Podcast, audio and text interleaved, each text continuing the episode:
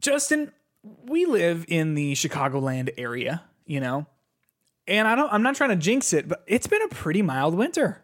It has been, a, in fact, a pretty warm winter. I might add.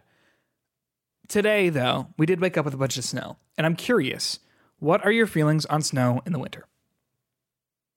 When I see snow, um, Yep. the first like when I wake up in the morning, one of the first things I do is I look out the window and I say, "Oh, today's a snow day," and I immediately ex- like breathe a sigh of exasperation because I know my dog is pooping in the house today Ah, without fail.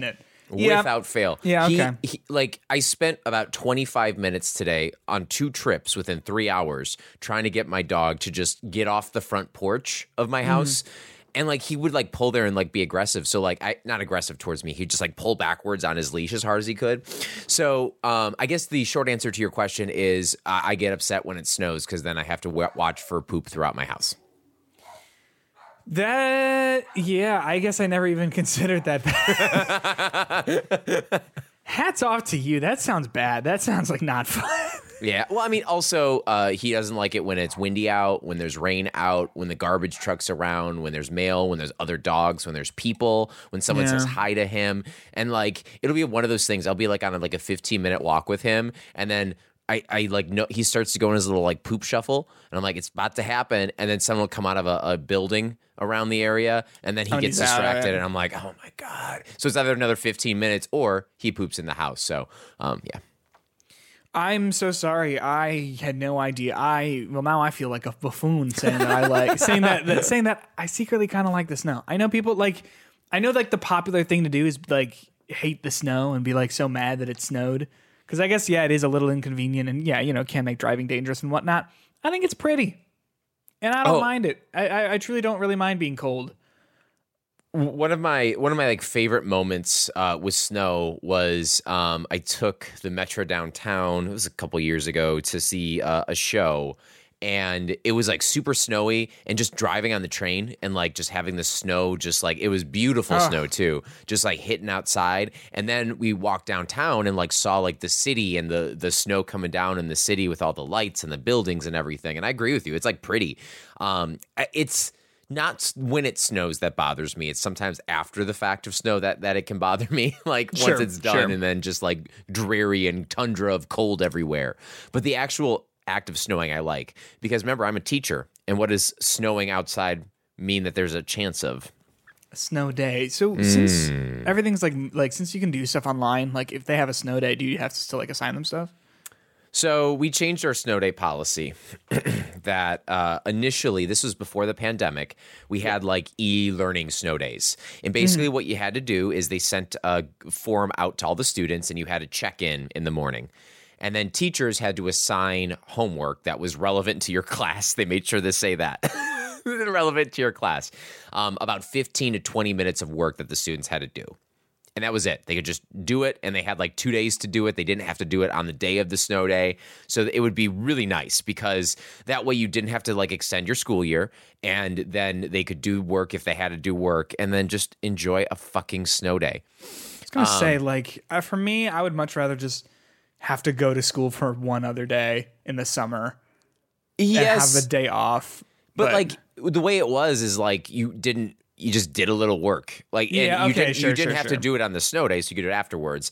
And granted like I, I think what that actually did was it made administration be like it's okay to have snow days and Oh, ultimately you're not like sitting there being like well it's negative 24 out. Our board policy is when it's negative 25 out we have a snow i'm like what the fuck? Like fair. no like it's cold. Um but then they changed it after the pandemic. So this is like today. And mind you we've lost all of our video conferencing abilities. We've lost all like habit of knowing how to teach like online. Now if there's a snow day kids have to get online and check in and we have to do synchronous. That means they have to be there on their Oh computers gosh. learning which i find to be that's the that's the worst option. Because Yeah. snow days are disruptive not just to your life to everyone in your your circle's life. So like if i had kids and it's a snow day they're probably off and Right, yeah, and you still have to teach Then you or still have do to, whatever. to to worry about your kids while teaching. And same thing with like like parents. Like if their kids are home with a snow day, those kids probably have other things that they might have to do, watching their siblings, doing whatever. So it like Yeah. to have them go on there. I think if I thought the pandemic taught education one thing is that synchronous learning doesn't work in high school unless you have like the exact the perfect resources between internet connection between whatever it just was not an effective Mm-hmm. thing for us so now that snow days are that i'm even less excited for snow days but you know still a day where i can sit at this at this computer rather than actually go to uh, a building i think is, house. is pretty good i'm okay with that Yeah, yeah, Yeah. That makes sense. That makes sense. You know what else makes sense, Justin? That this is Hitbox.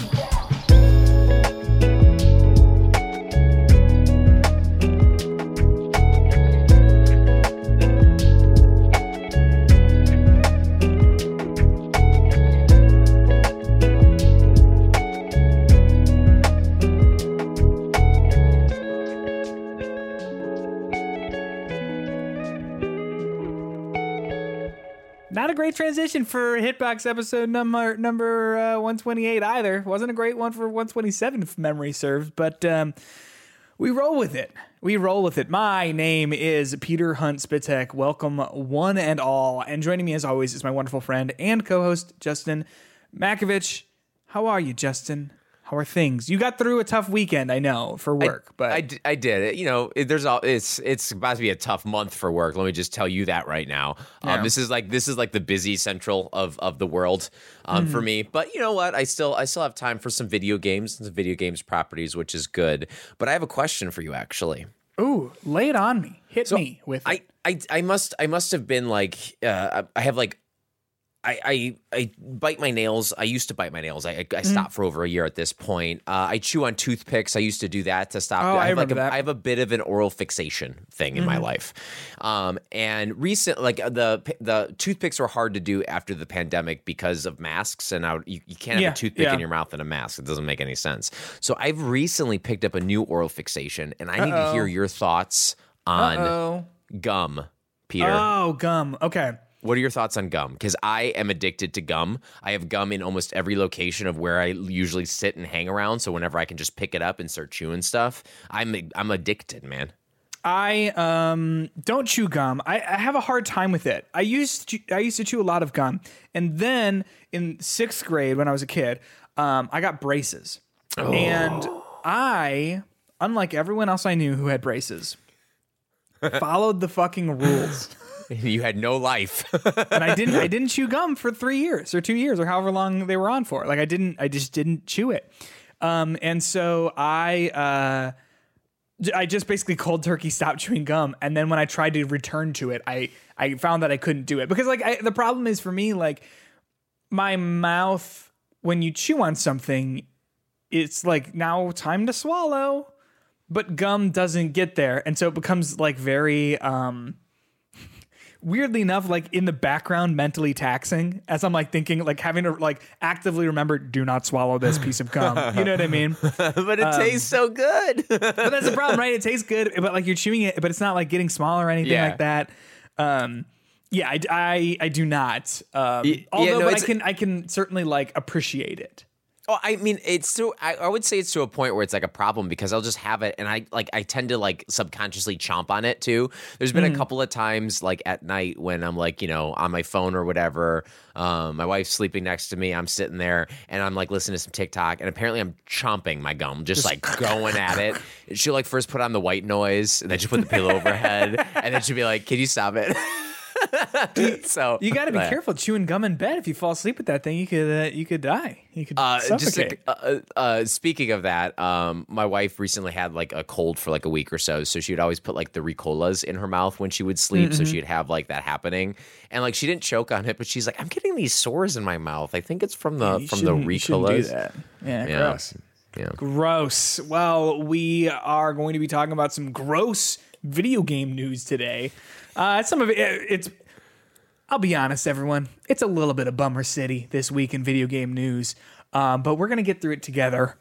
Um, here's a preview of what's coming up. Microsoft, Amazon, and Google have laid off thousands of employees at the start of 2023 here. The future of Halo is seemingly finite, and let it be known, there is no WA Peach. All that is coming up and more. Before we get into it, I want to give you a quick reminder to uh, join us on Discord. The link to that is in the uh, description of this episode. Follow us on Twitter at HitboxPod. Tweet at us if you feel so inclined, um, or if you feel generous, go ahead and hop on over to patreon.com slash hitboxpod. Become a $1 um, podcast producer or a $3 deluxe podcast producer like Jay Knoll and like Dave Parker. We just crossed a threshold of 30 additional bonus episodes that you get access to if you are a deluxe podcast producer, along with getting your name read in the show. Uh, I thought last week's was kind of fun. We um, gave yes or no, like thumbs up, thumbs down for. Uh, uh, uh all of the video game controllers that have ever existed throughout time in history. And let it be known, I did not win my eBay bid for that Power Glove. Oh, how, oh, okay. How much did it go for? Uh, actually, not that much. It was like oh. seventy bucks. but that, but then when you you got the bid challenge, you're like, yeah, actually. I, I put one bid in. It was like fifty dollars, and then I, it got outbid, and I instantly was like, you know what? I'm not gonna make this mistake. Like, I'm not gonna have this be a mistake that I'm gonna make. So I, I let that go. Um, but I did not get the Power Glove, although I, I do I do want it. Um, there you go. Justin, before we talk about all that news, you want to talk about uh, Metacritic Roundup? Let's do it. Metacritic Roundup. Three games. Three games in the Metacritic Roundup. The first we have here is Fire Emblem Engage. This is the new Fire Emblem game for the Switch. It has an 82 on Metacritic. Justin, as the resident Fire Emblem fan here, um, what do these reviews tell you? How do they make you feel? Uh, I think you're you're um you, you said Resident Evil, uh, not Resident Evil, Fire Emblem, no, uh, Fire Emblem fan. I am not a Fire Emblem fan. I am a Three Houses fan. Um, gotcha. And I, like I like those world. I like that characters, and I was nervous about what this game was going to be because I don't have this love of the history of Fire Emblem that this game focuses on. Uh, and the reviews say a lot about, hey, the combat in this game is awesome. Best tactics combat in a Fire Emblem series in a long time. Story's fine. So when I hear that, I get a little worried because that is like one of the best parts about Fire Emblem for me. Uh, Three Houses was exploring the monastery between missions, uh, mm-hmm. leveling up your friendships, having freaking tea parties creepily with your with your friends, yeah. um, and all that stuff. And some of that stuff is still here, but it seems like the focus is back on the actual um, tactics, less on the characters, less on the story, more of just we're going to have this story around some in, some good combat. So I think the 82 Metacritic score with the 7.1 user thing. I mean, uh, 82 is a good score. Don't get me wrong, but I don't know if it's quite hitting that that um, moment of uh, Three Houses. Because remember Three Houses when that came out, people, everyone was talking about it. I mean, the fact that huge. I, yeah, the fact that I even picked it up and played it myself uh, when that was not something that was on my radar of being like, I got to play this. Uh, I was shocked by that. And uh, there's the podcast like ranking your your buddies uh, and like which is like the best, like your tier ratings, and just hearing all these people talk about these characters that you kind of fell in love with all of them.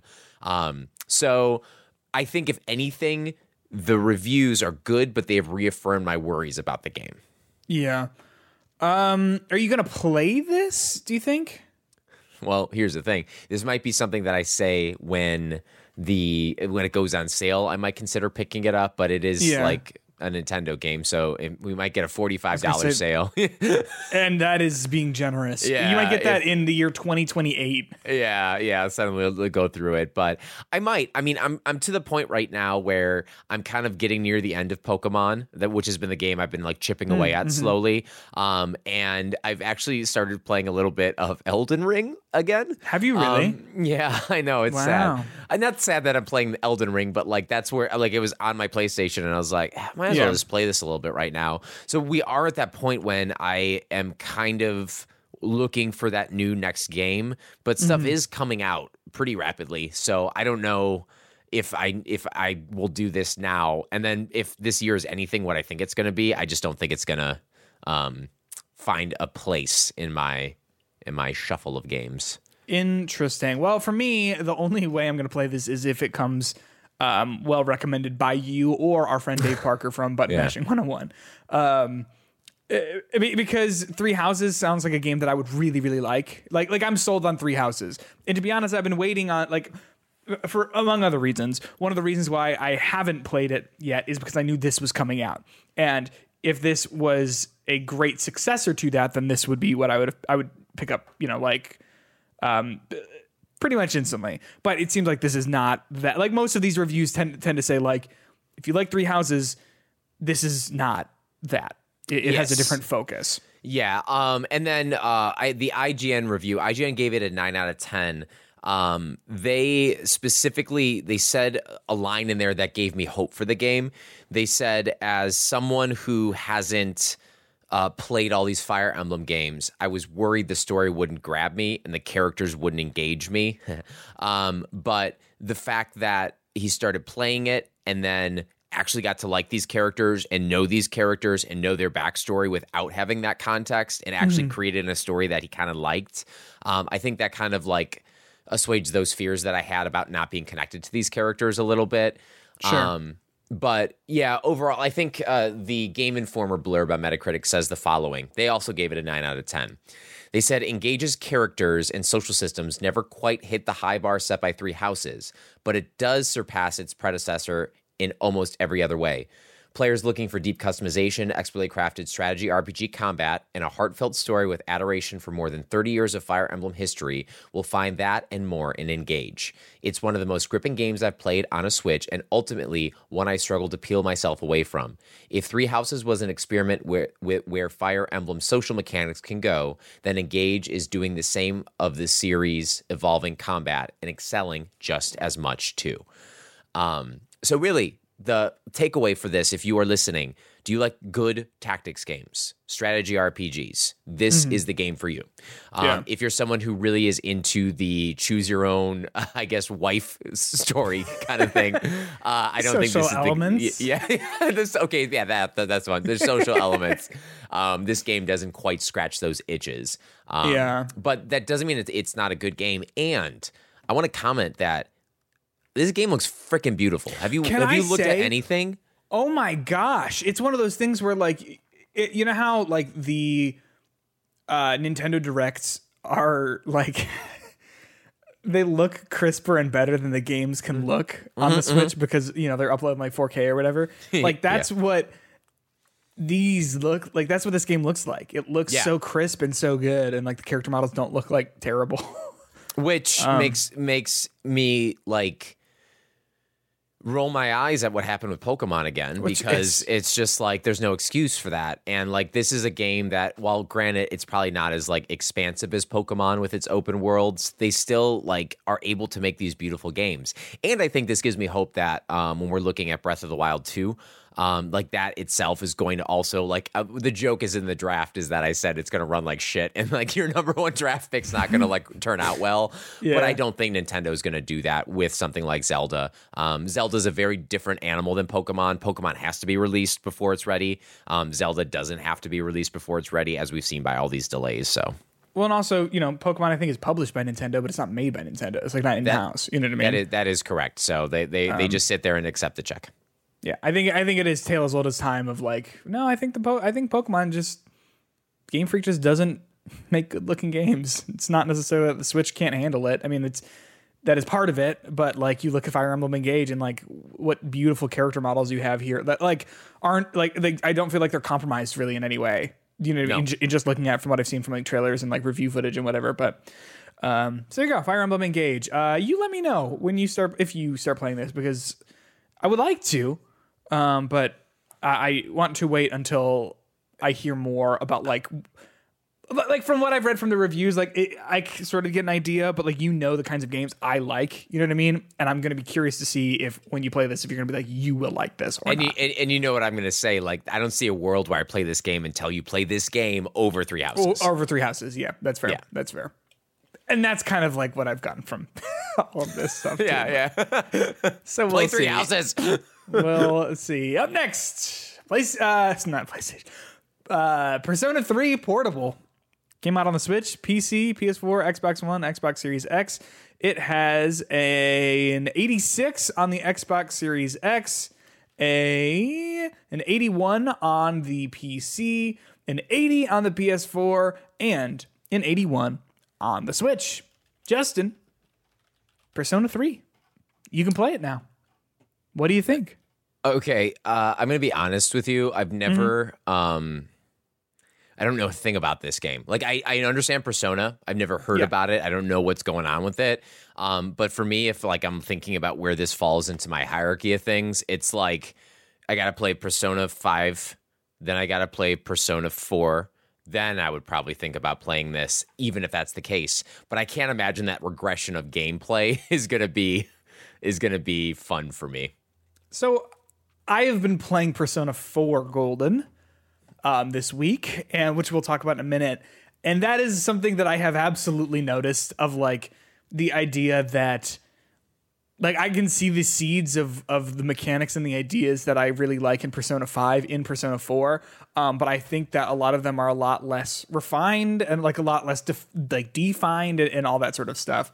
So like uh unclear you know what i mean like i don't know uh that is part of why i picked persona 3 other than also like or persona 4 uh, other than like most people that i know who've played persona 4 are like hey this is like one of those like like games you should play in your lifetime sort of like Yeah. games And and i just looking- never heard that about about persona 3 And, and that's the thing. I like people talk about Persona 4 very fondly. Um, Persona 3, I know it's a Persona game people like. it. I just don't hear that kind of like that that chatter about it.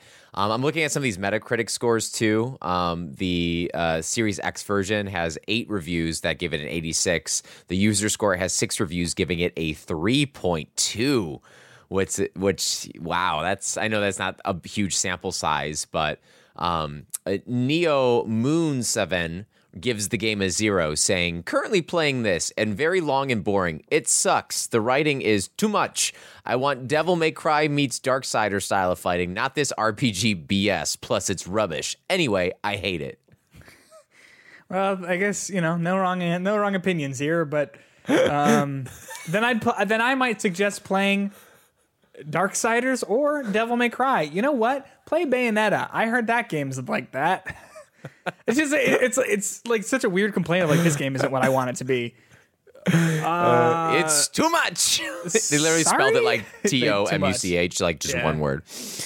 Um, y- yeah, I well okay, like another one of these like fucking user reviews is like it's not a good fit for Xbox because it's an RPG uh, and it's not and Xbox isn't the uh, JRPG gamer system of choice. Xbox is for sports games and FPS usually, so make so this game is not ideal to play on Xbox. So like what the fuck? I mean, you know like like here's here's the thing. Here's the great thing. This is on Game Pass. And that's incredible. Like that's so huge. Oh, whoa! I didn't know that. Persona 5 Royal, Persona 4 Golden, Persona 3 Portable, all on Game Pass. And that's awesome. Oh, I, Um, yeah. So so eh, what's great about that too is like you get you get yourself a backbone, play that on the cloud. Like like Persona is a great game for that sort of thing where it's not twitchy, like you don't need like great reflexes, like it's like there's no timing in it, you know what I mean? It is a Yeah. slow methodical RPG. Um but I, I'm interested in Persona 3 Portable. I will potentially be going to play this later this year after I have finished Persona 4 Golden, which is also uh, uh, in the Metacritic Roundup. Right now on the Switch, it has a 91. On the PC, it has an 87. PS4, it has an 88. Um, PS Vita from back in 2012 has a 93. Um, Xbox One not scored, and Xbox Series X an 89. So, like in terms of Metacritic score, like this is um much better received not much better received but like it's the difference between like an 80 and a 90 right on metacritic. Um and i'm loving it. I am i am really enjoying it. I'm about five hours in. I've just gotten to the point where like the game has opened up and said like all right go wild you know? Um it is a very good game full of lovely little characters Um, so I played this game on the uh, PlayStation Vita, not all the way through. Um, Yeah. On two separate occasions, I got I tried to get through the the opening part of the game, um, and on the second time, I got to the first dungeon where they actually really introduced some of the combat to it. But I, I have to say one thing about the game: it was very slow opening. it is it is like it's like a three hour visual novel Yeah, to get to the part where you're like actually playing and i completely understand people being turned off by that like 100% no, no question there And and I think that was one of the things when I played Persona 5 is just how quickly they get you into all that stuff and how the combat is so quick and addictive in, in a great Yeah. way. And they really do that so quickly into the process that it just it, it picked me up much quicker. That being said, I don't think it's a bad game. I'm not I'm not saying that. I just didn't finish it. Um, but your thoughts so far with all the with the the story, with the characters, with everything. i am liking it i am seeing uh, like I'm, i'll be also like curious to play persona 3 uh, by the way i'm playing on the switch and uh, it looks beautiful I, I don't know what they're doing but it does not look like it is at 720p on handheld and 1080 on docked. Like it looks really really crisp. The the like character art is is gorgeous. Um, it looks really really good, uh, which is like a standout for the Switch, I think. Which is like suspicious. You know what I mean? Like, you're like, yeah. why do you look so good? Like, what's happening? um, but uh, it, it's it's good. I will be interested to see like what the Persona format is because like this game has this a very similar like setup as Persona 5 does where like you are uh spending a year at a new school you're hanging you are like you've got like a foster family that's taking you in um in this game it's your uncle and uh, he's got like your your cousin lives there um and you meet a bunch of friends and you end up finding yourself inside this like upside down world basically through TVs. Um, and uh, but what sort of sets it apart from Persona 5 is that it's like a murder mystery kind of um, where some some people end up dead and you're sort of trying to figure out how um, all of that happened. But um, it is good but it, it does suffer from like that old games are old uh, sort of thing and i think that like is playing having played both persona 5 and persona 5 royal before this um, might be doing me some bad because like i said when we were talking about persona 3 like you can definitely see where the ideas started and where they like were refined in persona 5 so for example um, you know you, you want to hang out with people in order to increase personas of the same um, arcana as them. And then also like when you hang out with them like their personas are going to be stronger and whatever right? Like the people in your party at the very least.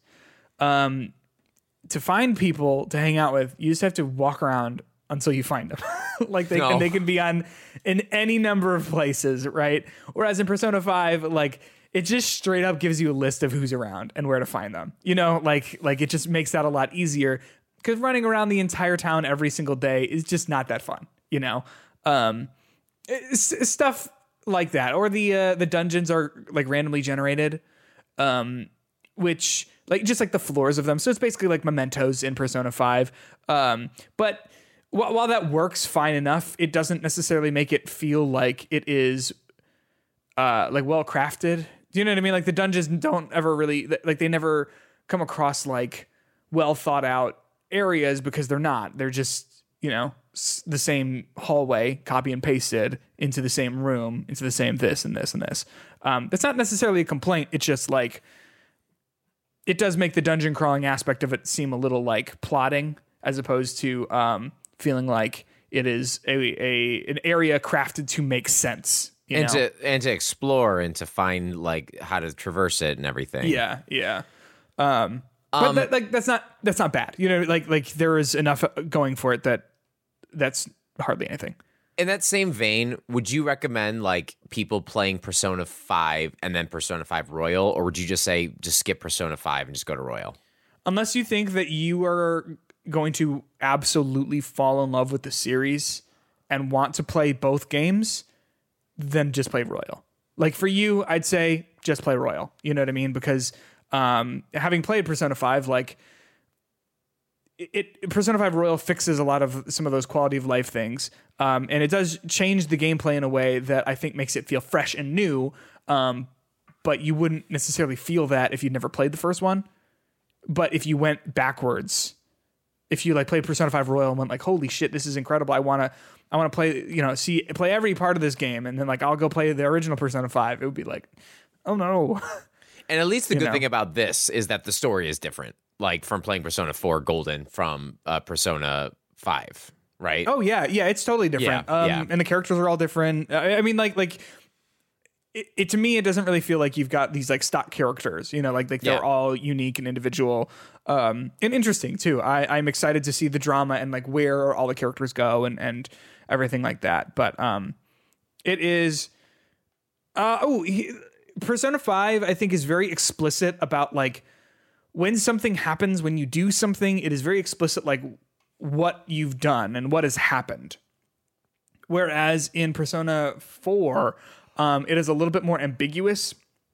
So, for example, like the the like daily life traits that you need, you need like courage and brains and like you know all, all- of these other like social skills. Those are leveled up um, through activities similar to Persona 5, but like the activities are a little bit more vague in terms of like what they're going to give you and like how much you're going to like learn know, or or level up if that makes sense. yeah.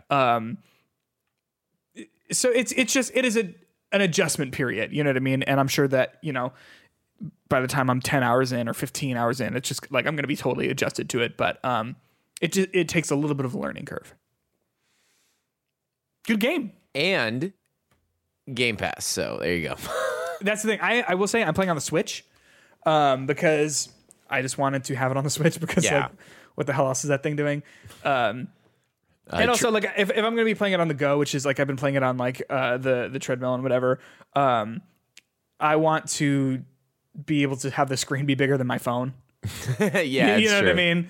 Uh, it- like, because I just don't want to have to deal with with the backbone. I like the backbone, but uh, like having the full Switch, I think is is nice. So And you, you don't you have to rely on an internet connection too. Yes, exactly. Exactly. Justin, let's talk about the news. What do you think? Let's do it.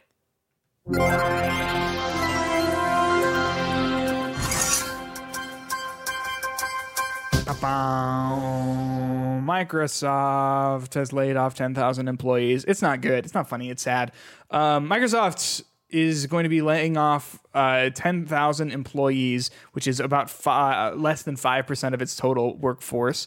Um, and it, it's going to be um, laying th- those 10,000 people off by the end of its uh, third quarter, uh, which ends in March. So the people who are affected by this have not all found out yet. Um, and it's sad. It, it- like like there is a lot of um, not all of it is gaming related, right? Like the 200,000, 220,000 or so are full-time Microsoft employees. And, you know, a fraction of that are games. Um, but we've already seen how games have been hit. We were seeing layoffs at um, 343 Industries. We're seeing layoffs at Bethesda and um, the Coalition, just to name a few different studios that have been hit by this. Um, there are a lot of layoffs going on in, in games right now, and, and it's it's kind of sad. Uh, do you have anything to say about Microsoft specifically, or can I list off the other ones that are happening? Uh, talk about the other ones, then we can go back to Microsoft. Um, great. So on top of Microsoft, Google has laid off um, 20, th- uh, not 20,000, 12,000 employees. Um, it's, it's coming from um, Alphabet, who's Google's parent company, but um, still, you know, they're laying off 12,000 employees, which is uh, significant, right? Um, Vox Media, who um, is a company that owns Polygon, they also just do a lot of other like um, uh, tech stuff. They um, la- laid off, I think, 100 people or so. I, I don't think Polygon was affected, but uh, I do know that Giant Bomb and GameSpot were impacted by layoffs. Um, some really excellent people there were laid off. Amazon laid off, um, is planning on laying off 18,000 employees. It's bleak, man. Like that's that's a like that's a lot. So between all you know the, those three giant companies, you've got 18,000, 12,000 and 10,000. That's 40,000 people who are working in from these companies that are being laid off from these multi-billion dollar companies, right? Like uh, yeah, yeah like, what what do you think? I, I'm like interrupting myself. What do you think, Justin? Uh, it is frustrating. It is very sad for those people losing their jobs, but market wise, it makes sense because a lot of these companies um, during the pandemic, when things started to shift to different ways of doing business, uh, hired more employees uh, to do a lot of more tech things, online things, whatever. And as Yeah. the world is, for all intents and purposes, back to back to the good. Um, they they have this huge boom of hiring that they have to to deal with, and the easy way to deal with it, rather than finding them other work or or, or parts in the business, is just to lay them off because they don't need those things anymore. Um, and I say this with very sarcasticness because I, I honestly think um, that the pandemic was a moment for us to shift the way we look at work. The pandemic was a way for us to shift the way we look at business. Um, and instead, we're just kind of back to back to what we did before. And that in this case, the while a lot of that stuff was like convenience, this stuff shows the human cost of it. That when we revert back to these other things, we have a bunch of people without work now, and, and like that is like a significant amount of people to not have jobs anymore. So Yeah. I think to me again, market wise, it makes sense why this is happening now. Um, but I am disappointed that it's happened now. I mean, even looking at my job, I thought things would be different with how we dealt with students, activities, whatever, um, after the pandemic. But now it's just kind of like, okay, those last two and a half years really sucked, didn't they? Let's pretend they never happened, guys. Um, instead of fixing stuff, we just kind of like reset to what we were before. Yeah, I, not not to be like too bleak, but like I, I've seen that like everywhere. Like I thought like healthcare might change Yep. a little bit. You, you know, like I thought that there were going to be a lot of changes from that sort of stuff. But what you, I mean, it, it makes sense, right? Like exactly what you're saying. Like from a market standpoint, these layoffs, like from from those companies, they they see like okay, well actually, you know, we did this huge push to shifting online and shifting into this. Um, you know, two years ago, but now as the world starts to open back up and whatever, like they are seeing, like, oh well, we can just cut you know all these sorts of corners and, and, and maximize profits again. But that human cost is like 40,000 people across these three companies? That is like unfathomable. You know what i mean? Like Yeah. like that is just it, how terrible. How like just absolutely terrible and bleak. Um and and like you look at microsoft and and they're paying 70 billion dollars to acquire more people right? Like like you don't. I know it is not that simple to say just like well they have money, but like there is a way I think where they could maybe not spend that much money to make more money in order to keep people working and and whatever. I know it's not their job, and I know that this is just like the complaints of like how the market in the US works, right? About like more, and more, and more cut costs, cut costs, cut costs.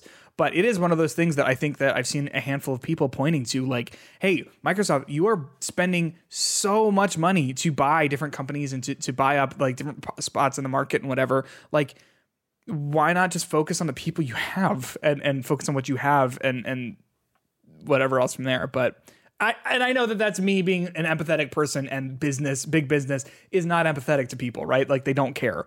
They they don't. Um, but it's just sad and it, it makes me sad. Have you ever worked at like a like uh, a job that is based on like like production and stuff like that? Like I would say like I'm trying to think Like of the word for this. Not even sales. I'm talking about like factory work or anything like that. That it's just like you have to stock X amount of products in a day in order to like reach target. Um, we did. I mean, this is not exactly what you're saying, but like when I was at Old Navy, they um required you to. They basically kept a, a calendar of like how many people signed up for Old Navy credit cards, um, and on like any specific day of the year, and then the next year they looked at how many people did it, uh, like signed up last year, and then they just increased that number by one, and you need to get one more person to sign up for credit cards. And it's one of those things where like I mean, like I was a freshman in college when I was doing that, and I was like, there is like a threshold for how many people are going to sign up for this. You- Like, like that is such a bad way to look at it. I don't know if that answers your question, but like Well, it's it's similar like, that. more more or less because if you don't get that, what do they do to you? They like they They just you have to stay open. Right. Store has to stay open. Yeah, so like the the idea is that when I used to work at a warehouse, we used to get like performance things about like you you stocked X amount of stuff in X amount of time, like your production is way down, or it, we're we're in overtime right now. You guys are not working fast enough. You're not getting the your targets met, and mm-hmm. it can feel like for like as an employee, it can feel like kind of powerless when you have these big businesses that don't look at you as a person doing a job. It looks at it as how much work are we getting done, and whatever unrealistic expectation they give you to do, they're not looking at that way. They're looking looking at we need to get this stuff done and you're not doing it and yeah um, I think for all these companies, when when you become not a person, you just become a either a sunk cost or someone who is not giving you enough production that you need to get stuff. That can be a very dehumanizing thing. And as much as I complain about like being in education and stuff like that, I think for the most part we're not treated like that, and I appreciate mm-hmm. that we're not treated like that. Um, and I think a lot of these other tech jobs, I mean, Amazon's the perfect example. They have to a T, like mapped out how much you need to do. They've yeah. mapped out every single step you need to take, how long it takes to do all this stuff. And if you don't meet that, you are looked as a failure, fired, lose your job, whatever it is. And I just think as, you know, these companies get more and more um, I guess streamlined or they they find ways to to to track production and track how, what you do. Um, I think it's just going to get harder and harder for employees because um, these people are not the people getting laid off, like the the head CEOs of these companies. These no. are lower level and sometimes middle management and sometimes other things that are doing it that um, are just trying to do their best. So it's hard, it's rough, uh, it's it's difficult. And I think it is it's management issues, right? Of like uh, uh of hiring this many people on well like you know you were saying like hiring during the pandemic and whatever like there has to be more foresight, right? There has to be more like questions about like, hey, is this like sustainable? Are the people that we're hiring now going to have jobs in two years? The answer for many of these people obviously is no, and like that is a management issue, right? That's not the people. That's not the people who got hired. That's not their fault. Like, how can it possibly be their fault, right? Like, they had no say in any of that, but it it sucks, and and we're seeing that too. Um, in in the games industry with um 343 Industries is, is the real big uh, story here. Um, there's a report going around saying that three, that the studio, which has been responsible for Halo ever since I don't know, like 2011, after um, Halo Reach came out, uh, that they are no longer going to be uh, in charge of Halo games, but they're still going to help with additional development and whatever. This comes from um, a Halo leaker called Bathrobe Spartan um, who apparently has a pretty good track record. They basically tweeted out, uh, and this was um, translated by someone else, um, that 343 Industries have been hit hard by layoffs and will see up to a third of its workforce laid off. Um, and that it is going to be taken off of active development of the Halo series. Um, so that rumor was going around um, that Halo that 343 was not going to be in charge of Halo anymore. And then from the official Halo Twitter account yesterday uh, yesterday afternoon, 343 Industries tweeted a um, kind of like uh, they tweeted their statement, and this is just an image, one of those like cyberpunk ass like name of the game in the corner. Or, you know, so 343 Industries in the corner, and then just a little bit of text, and says this: Halo and Master Chief are here to stay. 343 Industries will continue to develop Halo now and in the future, including epic stories, multiplayer, and more of what makes Halo great. Pierre Hintze, studio head. So they are seemingly denying, um, you know, what what's going on there, uh, or, or, I guess what that statement is. But um, I guess we will see until like anything official is said. Um, it's it's tough to imagine though how well they're doing, like how well that studio is actually holding up if they've if they've lost a third of their workforce, right? Like that is a significant chunk of people. I think but. that goes back to um, uh, Halo Infinite being not the success I think they wanted it to be. Um, yes. I think it shows that there was more to that game than it just not being a good Halo game. I mean, that game was built upon dysfunction at 343. I mean, the whole process of leads changing, games restarting. Um, uh, what was the name of that uh, uh, grunt? Was it not grunt? The the um, brute it was Chad. that wasn't Chad. What was it? The the uh, Craig. Craig. Yeah. Um, like there was so much dysfunction on it. And when you are looking at Halo and Microsoft is looking at Halo as being its marquee franchise. And when it doesn't live up to that, I think unfortunately, that looks bad at the studio. Um, and I think, if anything, part of the problem with this is that 343 has been under so much movement that it's hard to have an effective studio culture created when you're just replacing leads here and there. Yeah. So I, I say none of this stuff is surprising. 343 is probably still going to be involved in a lot of Halo stuff, but like I wouldn't be surprised if maybe there's more Halo games that are made by other uh, by other companies uh, within Microsoft, and um, it's just sad for everyone involved with it. But uh, I, I I don't know if you agree with this, but I think since Bungie left Halo, Halo has not been Halo. I do. I have never felt that three four three has. I'm so sorry.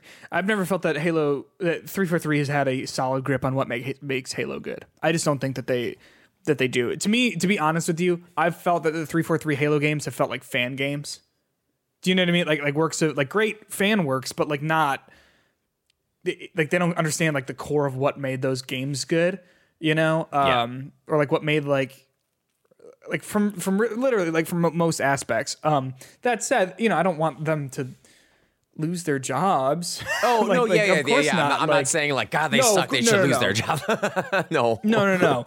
Um, but but like I, I think that I personally would love to see like a Halo game by Respawn or like by like I would love to see another studio like take a crack at it because I just don't think that that three four three. I think they've proven um pretty much with every release that they are not the studio that should be in charge of, of the Halo series. I just think that's a fact. Uh, or I guess that's my opinion. So I think that's my opinion. I have an idea for you. A Halo yeah. game developed by Blue Box Game Studios. Wow. Thoughts? Wow. Well, it'll be just like Halo Infinite in that it'll take a really long time to come out. um, here's an interesting sentiment from Patrick Wren. This is. Um, he is the senior encounter design for Jedi Survivor at Respawn, and he was the former senior multiplayer designer at um, 343 Industries. He tweeted out this The layoffs at 343 shouldn't have happened, and Halo Infinite should be in a better state. The reason for both of those things is incompetent leadership up top during Halo Infinite development, causing massive stress on those working hard to make Halo the best it can be. The people I worked with every day were passionate about Halo and wanted to make something great for the fans. They put uh, they helped push for a better Halo and got laid off for it. Devs still there are working hard on that dream. Look at Forge. Be kind to them during this awful time. Uh, and, and I, you know, we, we sort of briefly mentioned like uh, uh, the development of that game was just so fraught with with incompetence, right? Like there were people who were like just told to just sit around and wait for more instructions because they didn't. No one could figure out what the game was, right? And there were there were like reportedly.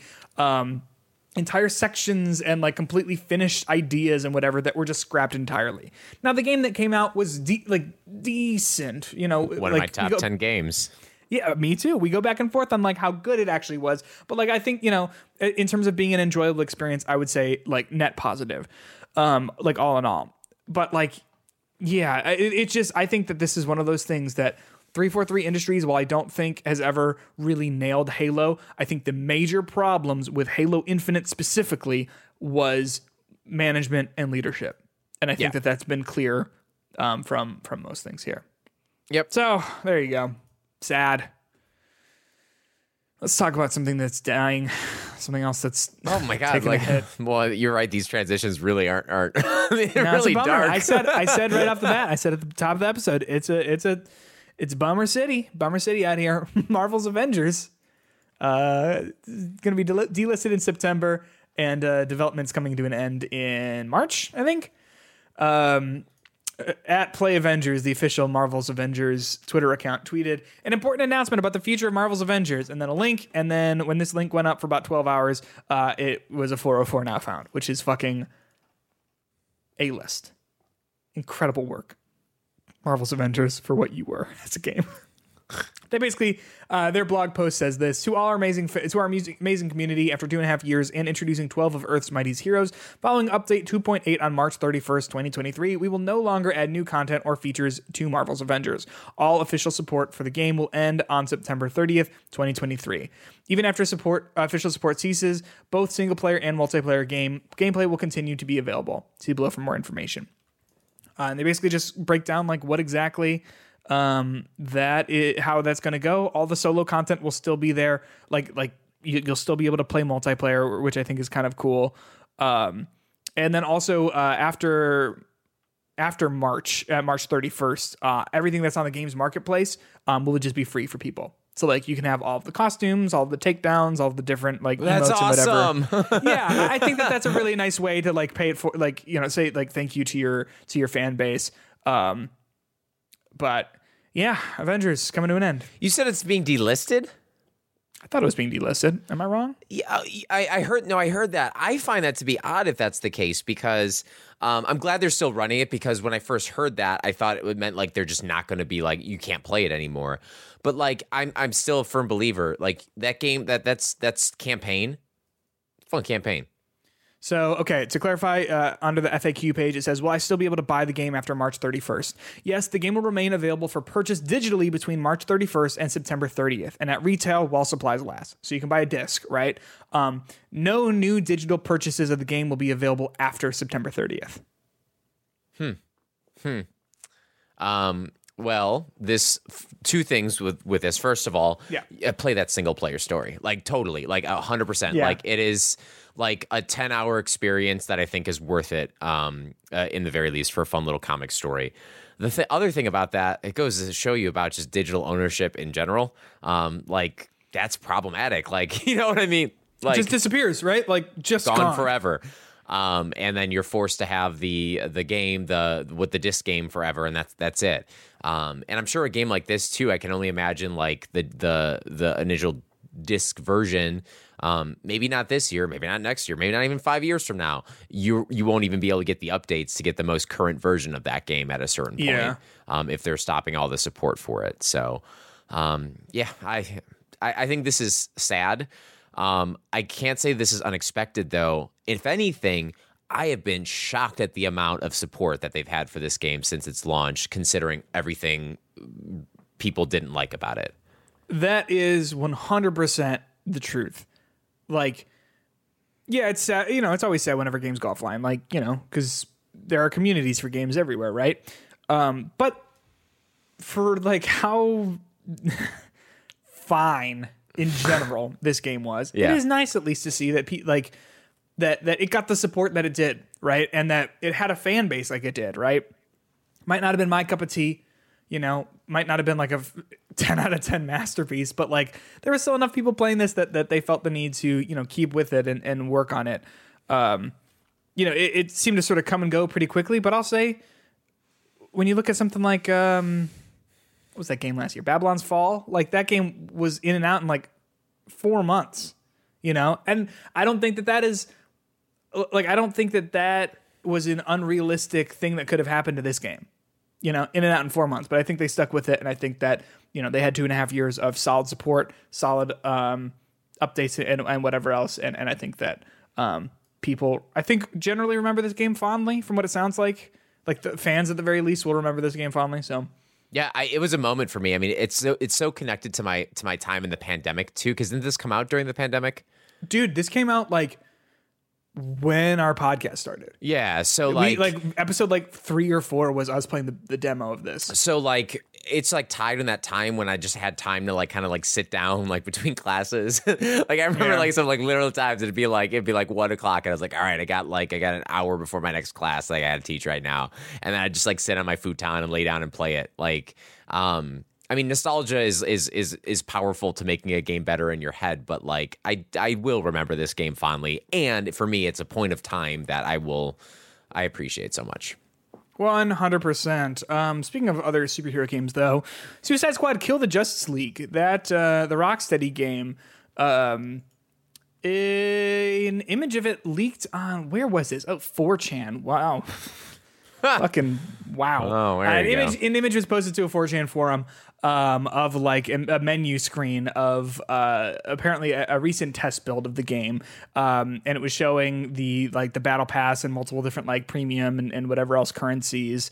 Um, and uh, that image has been scrubbed from the face of the internet. Like you can't really find this. Like all the tweets that that have been displayed with it um, have the the like the media has been removed. Um, I think someone was able to save this though and maybe posted it to Reddit. Nope, it has been taken down. They have like a very slight link of it. Like if you look at like in some of the responses of it, like Oh yeah, you can like sort of see it. Yeah. but when you click on that, it, it disappears. yeah, Um, And so you've got yeah, like people talking about like the battle pass, the fact that it has like a battle pass and everything like this. And and a lot of people were were getting like upset about this. Was this not like did we not know? I thought that I thought this was like known. I thought it That was, was like a live service game. I, I think maybe the the wor- like to me the I, the reason like like putting the doc together, I thought about putting these two things next to each other. I see these images, I immediately think of Marvel's Avengers. yes. Yes. Like to me, that's what these menus the the menu screenshot look like. So like I'm not necessarily surprised. I knew it was going to be one of those kind of live service games, Mm-hmm. um, but I think maybe people just see this and got triggered because they're worried about it being like what the Avengers was, but. I'm telling you, if it's still a fun little story and it plays the same way that Avengers does, I don't see anything wrong with with this as an option. And if the game actually runs well and the combat is unique with these characters and there is good strategy with playing each of those four classes, this could be a fun fun little fun little game. And and I think like to your point, like uh who made Avengers? Was that Crystal Dynamics? Crystal yeah. I wouldn't necessarily like hearing their name and then hearing an Avengers game does not necessarily make my ears perk up. Doesn't like like it doesn't like turn me off, but it's not like instilling like confidence in me, you know, Yeah. just by Yeah. the, like the, the IP and then the the studio behind it. But Rocksteady and Suicide Squad, yeah, I can I can get down with that. Like I think that that can be I, I would trust them to be to um, make all those characters feel unique and, and make them all like fun and interesting enough to play on their own. Sure, the idea of like a battle pass for something like this like doesn't like I'm I don't that doesn't make me like immediately like interested or involved. But for the people who are gonna like this game and are gonna play this game frequently, I think like that's a perfect way to like you know give them cosmetics and, and give them things to like to achieve for uh, or to like work for and achieve and whatever. So I don't know. Do, do you know what I'm saying with that? I think what I worry about is uh, a live service game. Uh, it's just harder to make consistent quality Yeah, yeah, content. And I think one of the things I love so much about um, Rocksteady's other games is just how like those worlds, like they're so detailed in so so many different ways. The way that you, you know, going to Arkham Asylum, how streamlined that that little Metroidvania esque game is. Mm-hmm. I don't know if this game is going to be like that. It's going to be much more probably about numbers and getting bigger numbers to hit other Yeah. people with bigger numbers. So I think it worries me that it's not the Rocksteady game that I want, but I trust Rocksteady to give me good quality games. Um, so and I feel like we had I think that at the at the end of the day if this is better than something like Gotham Knights people will feel like I, I think it can be received a little bit more warmly. You, does that make sense? Like like yeah, can, do, do you know what I mean by that? what will happen if it's viewed worse than Gotham Knights? Oh, I think that will be a huge hit for Yeah. that studio Yeah, because they haven't done anything since Gotham Knight, right? No, I don't think so. Or wait, Uh, Arkham Knight. Arkham Knight. Jeez. Yeah. Um, I also think though that everything I've seen about this, and you've played Ark, uh, Arkham Knight. Oh, I'm now confused. Gotham, Gotham Knights. I Knight. played. You've played Gotham Knight, so you beat it, right? 100 percent of it. No, no, no, no. Oh, okay. I, I, I did a lot of like the the side stuff and like the map stuff. Okay, okay. Um, this game, uh, the Suicide Squad Kill the Justice League looks better already. I think. Like It looks like way more fun. Like Yeah, like the it- powers and stuff look great. The, The- the concept is already like way stronger. the graphics look better. The world Yes. itself looks more full and, and, and interesting, more so than I ever saw um, with Gotham Knights looking like that. So. On, on a very just visual looking at them level, I think this game Suicide Squad is going to be better anyway. Hopefully, um, so I, I'm not necessarily as worried as I could be. Um, I don't think this gives me pause. I think it sets expectations for what the game is going to be for me, though. Yes.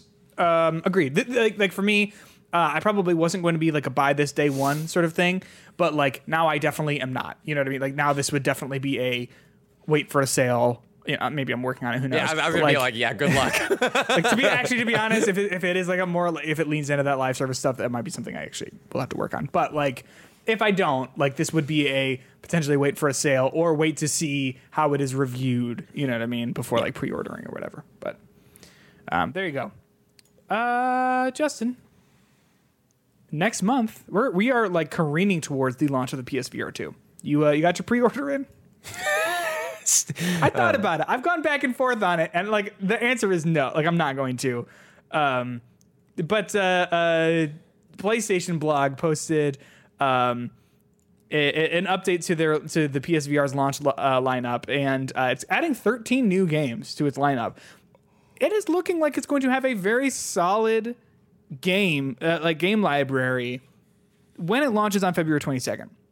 So they say that they've got more than 13, uh, 13 games. So the highlights here um, are you've got a Gran Turismo 7 VR mode, um, which I think we heard about beforehand, but this is like 100% uh, like confirmed now. You've got Before Your Eyes is coming to PSVR 2, which is something that um, I uh, missed last year or the year before, um, but you know, uh, it, it seems interesting enough. You've got Thumper, which is like a, a horror rhythm game, which is awesome.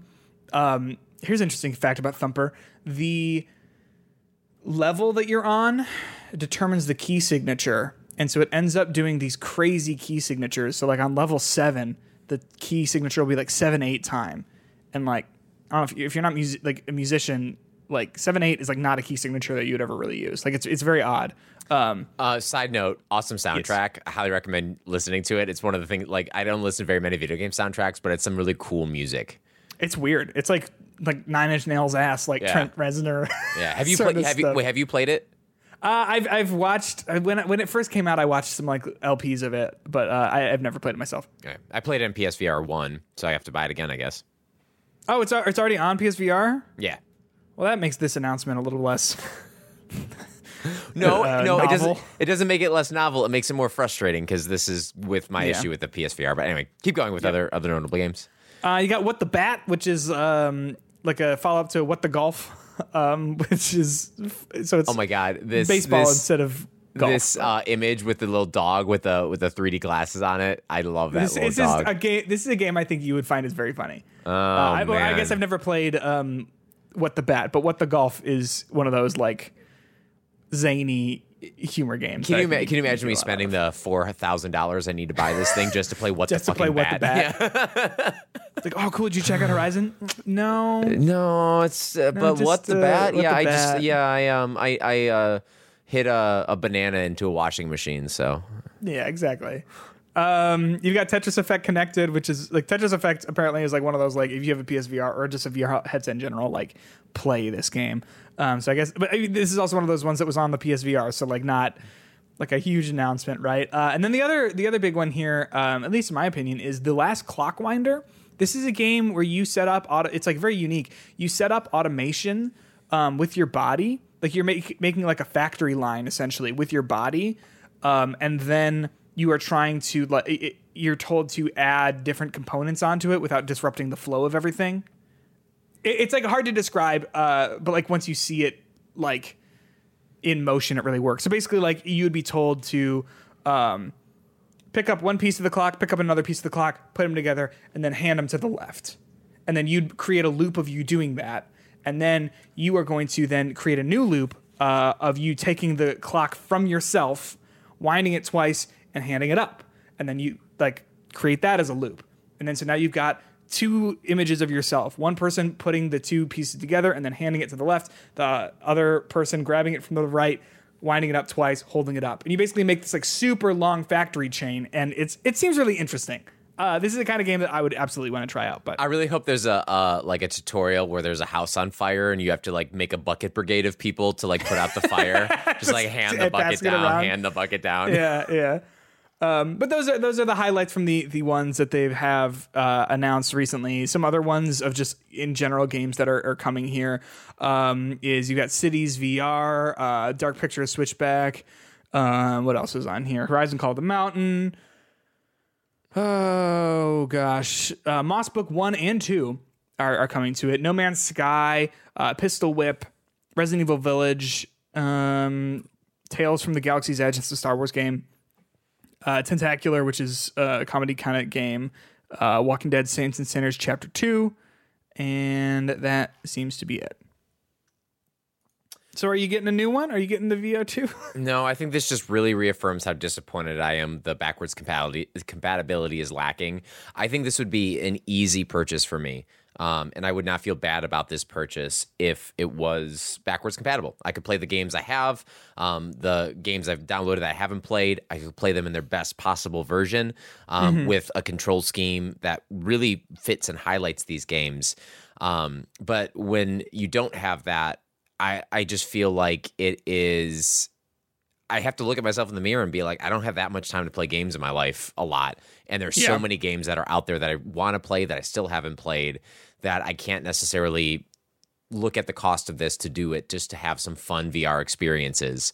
Um, and it's just, I think that's just disappointing to me. And you, you'll notice one thing that's not listed on this ga- on this list too right now. um. Oh, Beat Saber. Beat Saber. And I know I, it's been announced to come later, but like not a launch game for Beat Saber. Are you fucking kidding me? What a missed opportunity. Um, Yeah. And I looking at these, do you know which one of these are exclusives to PlayStation VR too. Call the Mountain. Obviously, I think Switchback, the Dark Pictures game. Um, Gran Turismo Seven.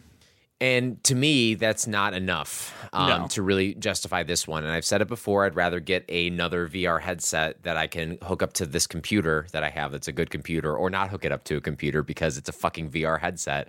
Yeah. Um, so if I'm really going to spend this much money on it, I'd rather have the power of Steam behind it rather than the power of the PlayStation Store. So this is disappointing because I'm so interested in this technology, specifically the PSVR 2's headset. I think the technology is fantastic. I think the controllers look cool. I can't wait to touch them. I just don't see me buying them.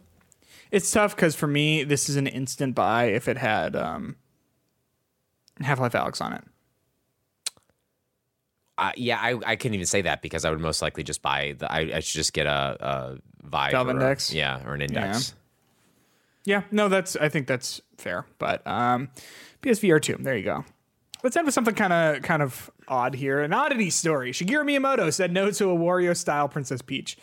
Um, basically, this uh, this information came up uh, on some interview um, with um, Shugo Takahashi, who's the co-founder of Mar- Mario Tennis and Golf uh, Studio Camelot.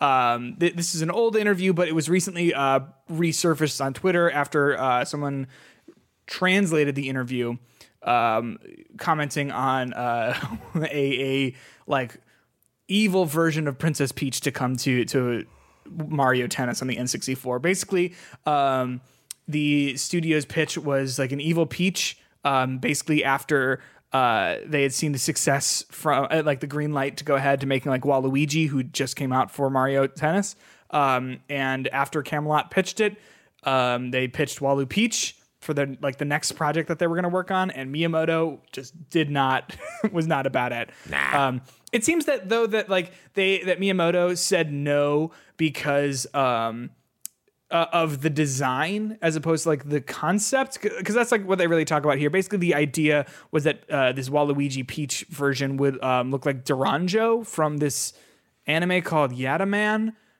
I've never heard of this before. She's like a like Lady Doronjo. She's like in like a leotard, and she's got like this headpiece on and like uh, like this big cape. Like I don't think that this is necessarily a um like risque design necessarily, but apparently Shigeru Miyamoto didn't like it and thought that it was too close to this character. Do you know how you fix that? You just don't make it look like the other character. right? Like like wouldn't you just say like if you said like no, I don't like that because it looks too much like Doronjo. Um, Now, I wonder if they I came just- at, they came at Miyamoto and they're like, okay, how about a Wario Peach? and he's like, I'm in. He's like, I'm in. Oh I'm man, I'm I'm in so much. Or what about a Yoshi Peach? Like a Lady Yoshi, Uh, yeah, sure, but like it's or, Yoshi, or man. like what did you mean? That's what I meant. Like it's a Yoshi. It, it's like it's like a princess, princess Yoshi. Isn't that Birdo? No, Okay. No. Why do why do Birdo's eggs come out of her mouth? Mow, mow. Very good, very good impression right there. Uh, do you think the series needs this? Yeah, I'm surprised. I'm surprised they haven't done like an evil like princess. Yeah, no, they need to. Uh, I I am all over like the the Bowsette character. Is is it Bowserette? Bowsette? What do they call How's it? I'm not familiar. Like it, it's it, Bowsette. oh, careful, Oh, careful. my goodness. I know. Well, this now my fucking comp- you gave me a computer an STD, Justin. type in body pillow after that. No, I, I won't. But is this a character? Um, I don't think it's an official character, but I think like some uh, it became like a a meme a couple of uh, like a few months back that people were like like had a design of it, and then people got thirsty for it. Um, and now there are, dude. Some im- I am surprised that this is just like on the first page of. oh my gosh. Anyway, you were saying. I'm sorry. Uh, no, but it was just, it was just someone who did that, and then people became thirsty for it, and then like let's bring that into canon, Mario. I think I think like the idea of a like a Bowser, like I said, like a Bowsette character, I think could work okay. yeah, Um, don't we need don't we need a, a female Bowser? Like, isn't that like a, a necessity? Like, instead of this like creepy ass trope about Bowser just like stealing Princess Peach, why don't we like just find a way to resolve that story without him being a, a, a monster? Yeah, uh, yeah, right. Like, like it, it feels a little bit like we're overdue for um like a new major character in the Mario canon. You know what I mean? Like, yeah. like it seems like we've gone quite a while without like adding anyone who isn't just like a one-off for a game. You know, Yeah. for a single game. But Or how Um, about something like really progressive, like Bowser's just sitting there. He's sad. He's like, the 40th time of me trying to kidnap this woman and just not working out anymore. I don't know what's going on. All of a sudden, you see a gloved hand on his shoulder. Camera pulls back. Oh, It's Wario himself I was being. Wario. Yeah, "Ah." Bowser looks back. Wario looks in his eyes. And then they just do a, a nice, soft kiss. a nice little, uh, just like a nice little soft kiss. Yeah, and that's it. And then and then it cuts to Waluigi behind a bush being like, Wah. Um, if you had to cast them in a live action movie, who would you cast as Wario and Waluigi? And there are there's one right answer Okay. for this for this pairing. Okay. Um, in this specific moment, um, Uh, no, no, no, just in general. Oh, um, I think a good Wario would be Kevin James because everyone expects Wario to be like a disgusting character, but like, what if it's just like a sweet guy who's just a little bit off? You know, actually, now you say Kevin James as Wario. That's actually a that was not how I had in mind, but that is actually a pretty good answer. Okay, and then who would you cast as Waluigi? Uh, Waluigi would have to be um, who's a tall actor? I can't think of a good tall actor off the top of my head here. Um, it would probably be.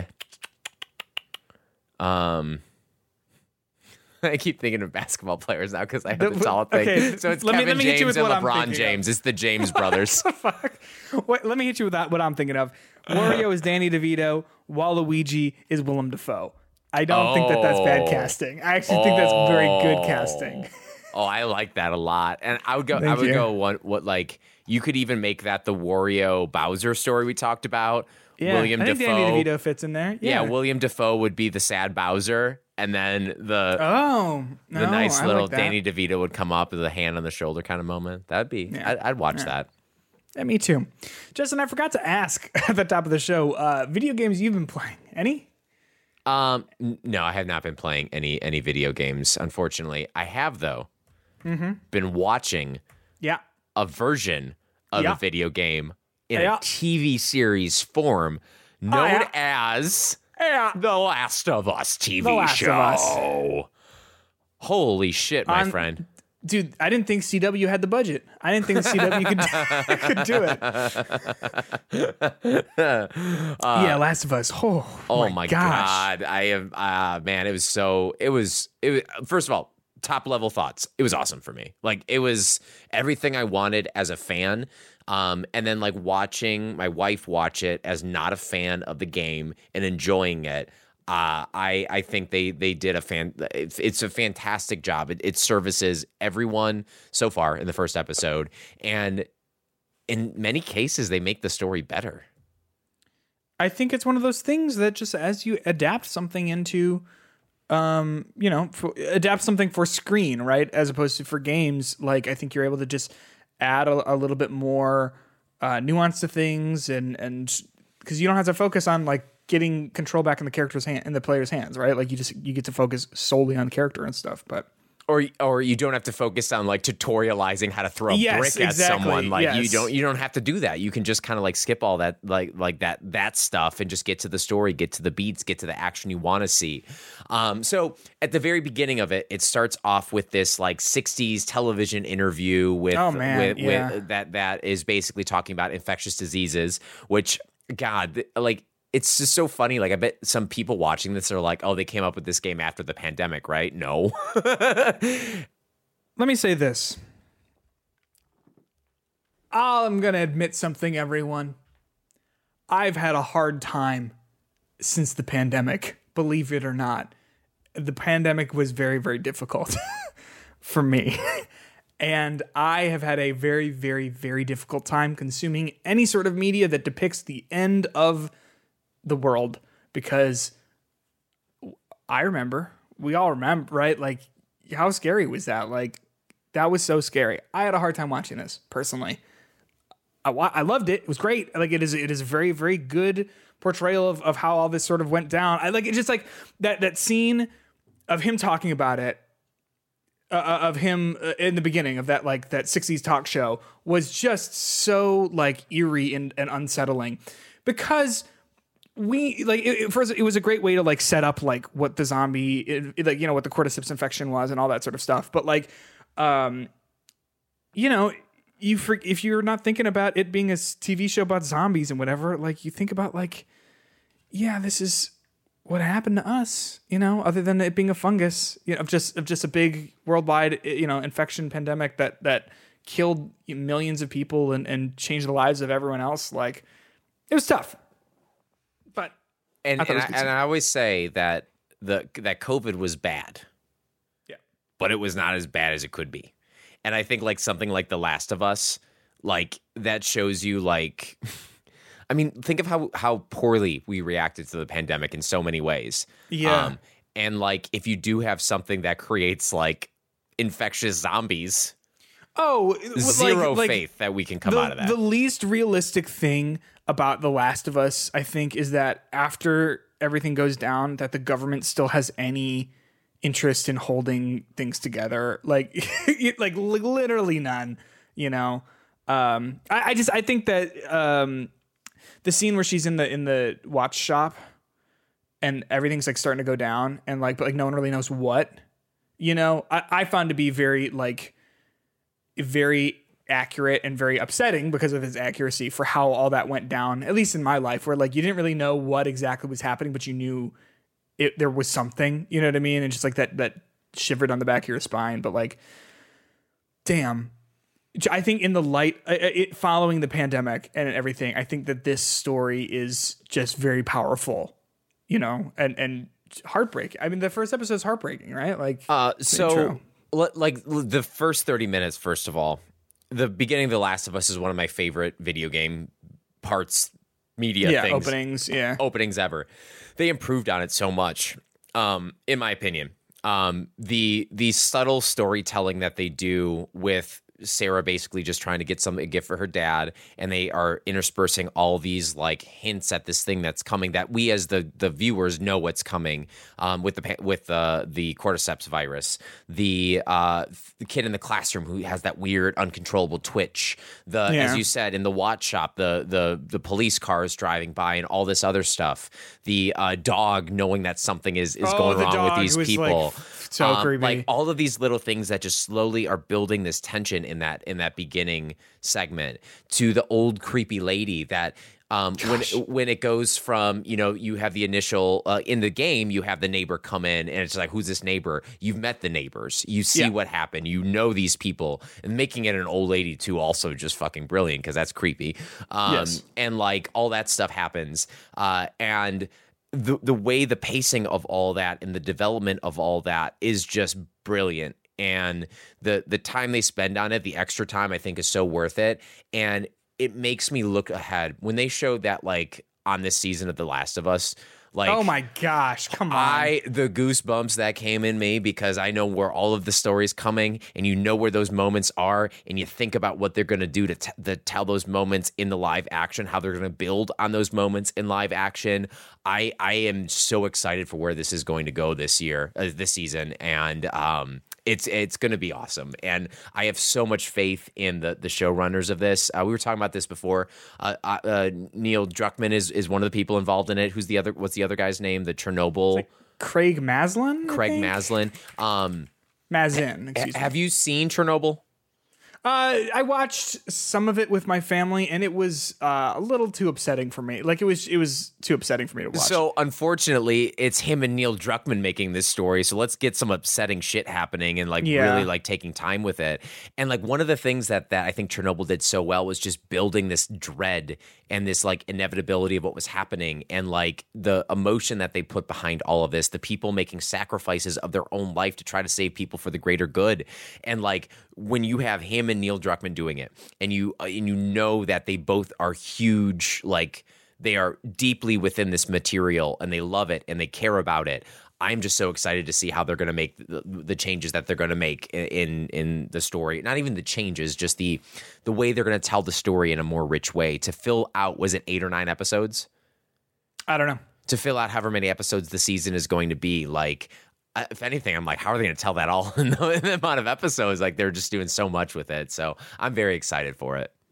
I guess I mean the the, the first episode was an hour and a half. Like it was Yeah. pretty long. Like Yeah. flew by for me. Uh, interesting. Craig Mazin also wrote the Borderlands movie that's coming eventually. Oh, interesting. He's clearly Um, he's clearly a gamer. So uh, we talked about this a little bit before we recorded.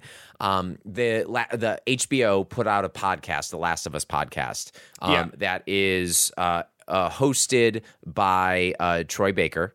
Um, it is then basically Troy Baker interviewing and talking to uh, the two showrunners. Um, and they came up with a lot of interesting insight about the process of it. Initially, the episode was supposed to end um, after the 20 years later moment, the first episode, the 20 years later moment, um, when you see that kid, and then it's going to end with Joel holding the kid, the, the body of the kid, and throwing it into the fire. Yeah. Um, but HBO was like, you want people to come back to the show? sure. you like you want to literally end with like you killing two kids and then hope they're Yeah. gonna come back week two. And then they were like, oh, actually, because what is the inciting incident of The Last of Us? Them meeting each other, right? Right. Like, so they've said we'll end with the inciting incident then and get that part going. And uh, obviously they, they they were like we that was the perfect like the foresight. That's what we should have done. Um, but just like hearing that kind of process and stuff and and hearing the the their journey to getting to what we got, I think was really awesome.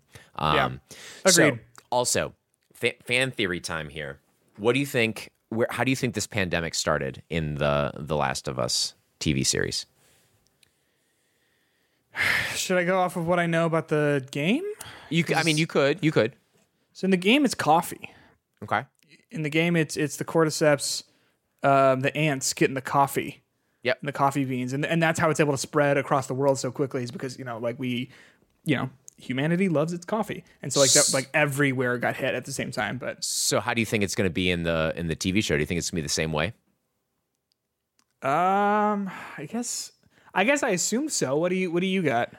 I I've, I've been doing a lot of just like you know like reading th- things, and I saw them talk about flour. Um, Oh, and think about how this episode starts. It starts off talking about uh, with not the episode. It talks about the cookies that the neighbors are making. Remember, they're making oh cookies. yeah, and they literally she take have the a moment. Cake? Yep, they literally take the moment feeding the cookie to the old lady.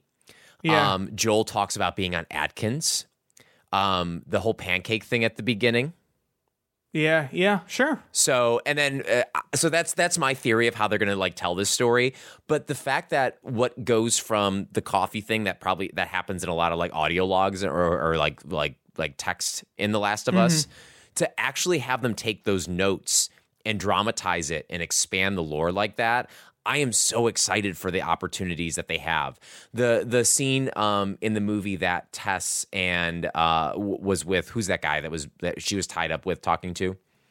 The the the guy who like Yeah, sold whoever the car that battery, was. whatever. Yeah. we didn't see that in the game, but we were able to see that in the in Yeah. the series because they could they don't have to stick with Joel the whole time.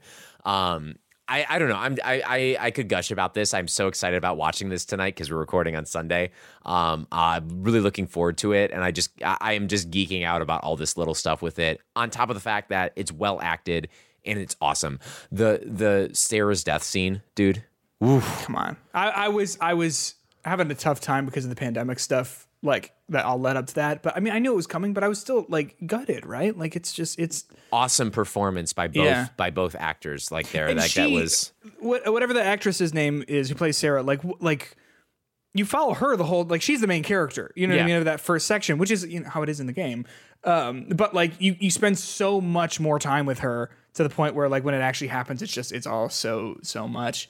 Um, yeah, I am I am truly looking forward to seeing more of this. Was that and and one more little geek moment thing. Yeah. The the way that they show Joel's PTSD about Sarah's moment, like throughout the whole thing, I think is fantastic because it makes it make so much it fills out what we kind of assumed probably happened in the last of us it fills it out it shows it and it dramatizes it in a way that makes it so impactful i mean literally like that one scene when he's literally holding that dead kid and putting them in the fire the same way he held sarah is Yeah. like like just what a wonderful parallel and then they do the part when he basically beats up the kills the security guard in, in front of ellie uh, he has that little flashback moment right before it Yeah. like it, it's just these little things that just really just they're using the series they're using television in a way that the game can't and they're making good choices and if anything it's just going to make playing the game better Agreed. And I've seen a lot of people talking about like, yep, downloaded Last of Us Part One tonight. like, I mean,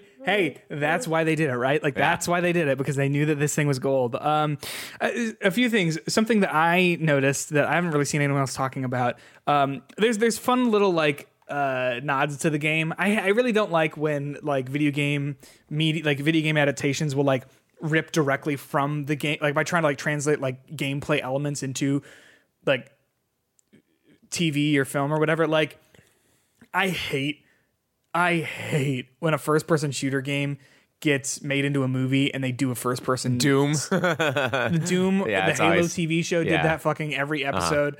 Uh, or I guess the two episodes that had fighting in them. Um, like, like I, I hate that.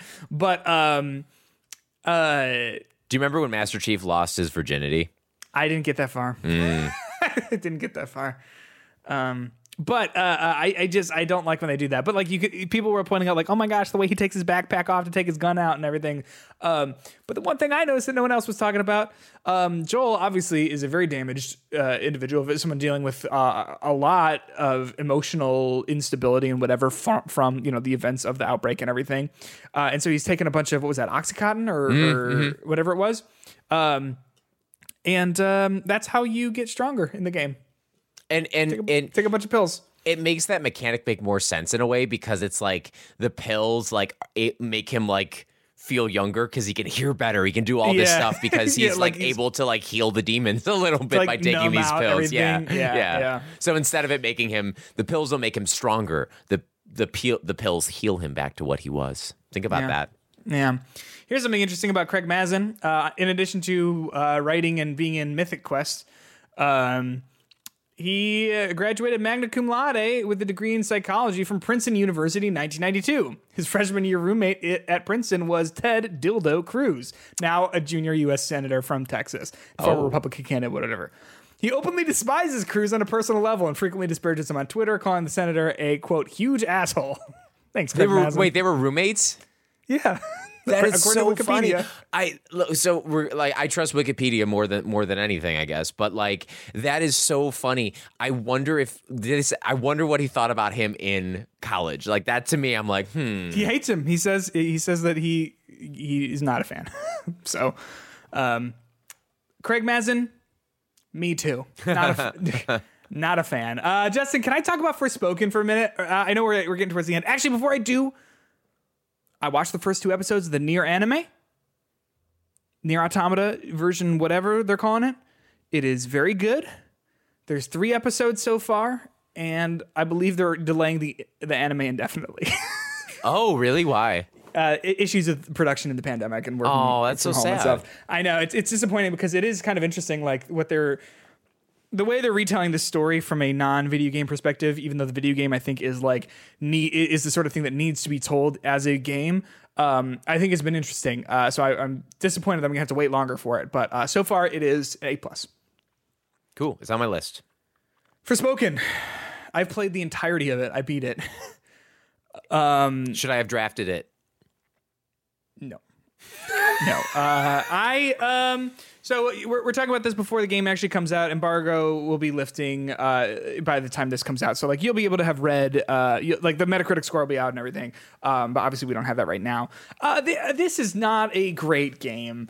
Uh, this is like if I had to say like the most five out of ten for me video game, just like completely forgettable and average in just about every single way. Um, uh, this is just feels like they said make an open world game, and they went sure. And they said make an open world game with magic, and they said okay, yeah. Um, uh, the magic spell is gonna be interesting. No, just make it like a third person shooter. Um, I mean, you you played the demo, right? Like, Yeah. I, Um, I didn't. Uh, is this was this? My reaction to the demo was it's fine. I think the story could save it. And does Uh, it? oh, it's no. Holy shit, no, dude. The writing, like, like, okay, I, I think at its very worst, like, the the the what video what a video game right like writer team should aspire for to be at the very worst should be completely forgettable should fade into the background and so you could just focus on playing the game right like does anyone remember the story of like Dying Light 2? No. Because at the very it was not a great story uh, from what I'm uh, familiar with, but it just it faded into the background, right? It just there's a guy on the radio telling you go do this, go do that, like fine. Like that's what people care about, the zombie stuff. People are not invested in fucking whatever Aiden Pearce or whatever that character's name was, right? I think that was Watch Dogs. Same. It was, game. but, like, it's the same thing. name, Like, literally, same name. it's the point that I'm making is the same for Watch Dogs, right? Like the like the writing of something like like a game like this, like at the very worst, should be just completely unmemorable. This game is like wowza written bad. Like wow, it's really bad. It, it it like every single scene breaks down when you go like, wait, why do you know like how do you know that? Or like what? Like explain that to me? Like like everyone just knows random shit. Like uh, the main character Frey just has the complete inability to read the room or like understand her situation at all. Uh, it is it is truly uh, if I had to put it into a word, painful. The writing, uh, it is it is it's really bad, dude.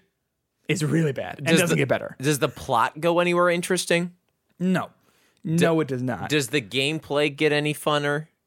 What section did you play in the de- in the demo? So- like how many power sets did you have? Two. Okay, so you probably had like a grapple hook ability. No. Okay. Um the set so basically you have uh you end up getting four different ability sets uh, as you sort of expand the world and um the first one is okay. The second one is all the fire powers and that one is by far absolutely the best one. And then the other two are not very good. Well, one of them's not great and then the last one you get like an hour before the game ends. It like so you don't really have time to like Use really it. get to know it and like like know it's like you know different like all the aspects of it. It it is not great. Um, I think the combat's uh, like serviceable, like fine enough. In fact, I think it's probably the best part of the game, especially once you start to really know some of those systems a little bit better as you expand your magical abilities and stuff. Um, but the game so rarely like lets like gives you a combat challenge that like requires you to really like think and like really use your powers in a way that is like meaningful and like thoughtful that like it just it doesn't ever find its stride because it's trying to interrupt itself with this just ass backwards story that doesn't make any sense and feels like it was written by two aliens. You know what? Th- if you told me this game was written entirely by an AI, I'd believe you. That's horrible. Like- that not like- a ringing endorsement. No, it, it is. It is really like like to call it clunky would be like an understatement. It is uh, like I, I'm like I I know that I talk about bad game writing a lot. I really don't know how to get across to you listening that like this game, the writing in this game. Oh shit! You remember that trailer, that teaser trailer that was on Twitter that everyone was clowning on that we talked about on the show, where she's like, Yeah. "Let me get this straight. I'm doing this. I'm doing." That is lifted directly from the game. Like that ah. is not like they recorded. That, like that is like what the writing is. Mm. It's bad. Mm. It's not mm. good. That said, if, you like Horizon Forbidden West, you probably fucking love Oh, this fuck it's, it's just that. No, I'm serious. Like, like I like this more than Horizon Forbidden West. No, no. I do uh, Why? because I, I think the gameplay's better. is it shorter? I, I- it, it- oh, it is significantly shorter, by the way. um, but I, I think like once you get that second power set and you get like the actual fun abilities, like I do think it does get better. Um, but that's I don't know, seven hours in. like like that is and, and I think the first three to four hours are really, really bad because it's all just plot. It's all just like the story. Um and and it is it is clunky, it's slow the the whole time like the so the main character is Frey, and then she's got this cuff on her arm, and the cuff, like to put it in a word, sucks. He sucks, but not in a way that like feels like it's intentional. He sucks. He just like sucks so bad, and like like uh, you learn more about him as the story goes on and i think that people who love this game will end up being like mm, actually there are reasons for him being this way and it's like no i know i played the game like i got it but that doesn't mean it's not like he's not irritating and grating and like unfun to listen to and unfun to like hear the character interactions between um it is it is it's bad dude like the writing is is truly awful. All right, so where this you don't know the the answer to this yet. What do you predict the score is going to be? The the open Metacritic score. It's tough because, like, like I said, I like this more than Horizon, but I don't think it will score better than Horizon. Like, I think that, like, I th- uh, I think this game is going to suffer. Uh, I would say at max it's going to get a seventy. At worst, it's going to get a fifty-one. But the problem is, um, no one has this game. From what it sounds like from from people talking on Twitter, uh, they Square was not interested in in giving uh, putting this in the hands of a lot of people. So I'll be interested to see how many reviews actually go up. Uh, I'm working on this for IGN, so I know for a fact that they have a review that will be up by the time you're listening to this, obviously. Um, but like, I don't know. Um, I, I really don't know like what. Uh, I, I don't know like who else is going to have this, but I don't. I don't think it's going to perform well. At some point, we're gonna have to do a deep dive about this versus Horizon Forbidden West because I, just think that like so when you move around the world, like the magic parkour is really fun. Uh, like it's not fun; it's just like flashy. Like there's there's nothing engaging about it, but it is flashy enough. Um, I think the powers are interesting enough, uh, and and for the most part, like you feel like I feel like I'm doing actual damage to the enemies, which like with Horizon, like yeah, you're shooting little bits off, but like oh cool, I shot a single toenail off a fucking T Rex, great. Like, you know what I mean? Like like I, felt that Hori- that Forspoken is a is a better power fantasy. Okay, give me le- and numbers are, are arbitrary, but out of ten, Yeah. you would rank Horizon Forbidden West a like a like a four or five. Oh my god! oh my god! And I mean, I would give this a five, right? Like it's not well, be- like I so know, like it's not the like it's like miles better, but um. Oh wow! Uh, let me say this: I never fucking laughed out loud at Horizon Forbidden West. I just groaned. I just was like, "Oh gosh, more." With this game, there, I, I got some chuckles. I got some chuckles out of like. There's a scene where a character is rescuing you, um, and they're like, uh, you, "You're you're in prison." This is at the very beginning. You're in like you're in like a jail cell. Uh, and um, a character like comes to rescue you, and and you're like, "What are you doing?" And they're like, "I'm here to rescue you. Here, put this on," and they throw you a garment right? And so I assume that they're throwing you this garment to conceal your identity. So it's like I figured it'd be like a head to toe cloak. It's just a hood. Oh, but like you're walking around in in this Final Fantasy ass town in in a flannel and jeans and like gym shoes. Like people are gonna know like. everyone's gonna know it's you from afar, regardless of whether you have this stupid ass hood on or not. Um, yeah, it, it's it's it, it oh, it's it's tough, and also like the like they don't know how to write like the exposition for it when it starts. Um, they, like they don't know how to like it, like bring you into the world and like explain like what the world is like because Cuff like the, the Cuff either knows a lot about Athia or doesn't. And like he's very inconsistent about like what he knows. And it's not in a way that's like intriguing, like, oh wait, like what do you know? It's like, wait, did you write that wrong? Like does he know like what does does he know this or does he not? You know what I mean? It's not like a character thing. Um, which I think could have could like his character I think isn't isn't executed properly in that way is what I'm trying to say. So instead of like having like a, a, natural way to like explain like what's going on to you, you literally take six minutes to sit in a library and read about it. And the end, the end there is there are some twists and turns in the plot. And this big thing happens and this character is is saying to Frey like like like Frey's having this realization of like, oh my gosh, like wait a second, hold on. She's having the realization, and then the character is saying like, say it, tell me, say it. Like I want you to say what's going on. And I'm sitting here like, fucking Frey, please lay this out because this does not make sense. like, like, so Frey's like, wait a second. So you did this, and then did it, like she's like laying it out. I'm like, oh, okay, yeah, that did not come Yeah, across not what I got. at not all. the yeah. not the not the answer Um, I got. it is it is yeah it is pa- like it's painful like oh gosh i don't know like now i think about it like horizon forbidden was probably better like Thank i God. know Thank God. Now It's- I know how you like- feel like when I talk about the medium. yeah it's not good. Like let me say this. This is not like a good game i would really recommend to anyone. This will eventually be free on ps plus in like a year. Pick it up then. like you know what i mean? Like, like this is one of those games. Like pick it up then. Um, I think also it's a very big miss for the character of Frey. Um, so so infrequently do you have like black women be the main characters in video games, and uh, I- like this is clearly not written by a black woman like or, or or a black person at all. No like i just think that like she is not she's a stereotype.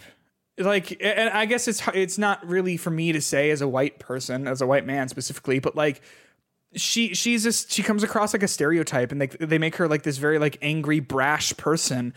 Like it, it just it doesn't feel like it doesn't feel like it was written by someone who is writing their experience does that make sense No, absolutely, and I mean I, I, that fits so perfectly too. With you said this feels like it's written by an AI because like it's just like very simplistic in terms of like what they're doing with it. Very straightforward, not developed well, not thought out. Yeah, yeah. So eh, that is that is disappointing. I mean, I I, I don't know any of the behind the scenes stuff for certain. I do know uh, my friend Isaiah Colbert, uh, a reporter for Kotaku, wrote a story about the entirely white writers team um, when they were doing some preview events. I think last year, basically saying like, "Hey, that's all well and good, but like."